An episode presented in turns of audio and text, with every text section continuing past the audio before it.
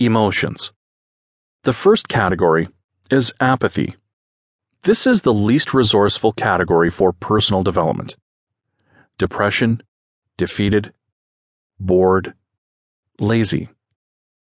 The next category is grief. This is a notch higher up. Sadness, hurt, betrayed, disappointed, guilty. Next, the category we're going to take on is fear, terror, nervousness, disturbed, insecurity.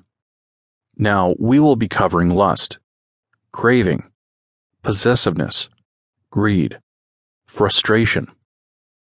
The next category up from that is anger, disgusted, enraged, vengeful, annoyed.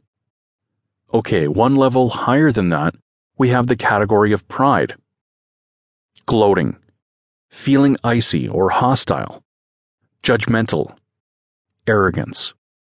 Now we are on the courage category. Notice these emotions are not becoming more resourceful. They generate less toxicity and damage. Confident, creative, happy, secure. The next category we have is acceptance, compassion, glowing, loving, playful. Alas, we'll be moving in the direction of peace, awareness, calm and tranquility, feeling complete, freedom, centered. Go back and ponder the emotion defeated. The emotion defeated is almost like the emotion suicidal. To understand emotions as contrasted with a lady with two simultaneous periods on a Monday morning, we have to learn to not identify with the emotion and just allow it as the objective emotion without it being a subjective emotion. This requires that when an emotion is erupted within, direct your attention to the thought with the emotion and question them. Especially, be wary of all musings with the term I involved. Learn to stop identifying, implying, I am feeling this emotion, or this emotion is happening to me.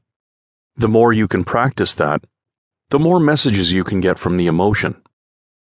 Advancement in all your personal development work, career building, strategic thinking, relationship improvements will all be delivered to you from you. I cannot make it happen. Your family cannot make it happen. Your spouse or your friends cannot make it happen. Every last drop of blood, sweat, and tears will come from you, and you only. The journey doesn't have to entail blood, sweat, and tears, but that will be part of the process if you genuinely would like a joyous and exciting life full of richness and possibility.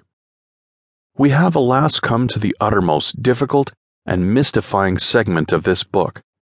Before I continue with this chapter, I must admit that I, myself, am still developing and working out my subconscious. I have gave so much of my life to being present and aware of the miracle that is existence.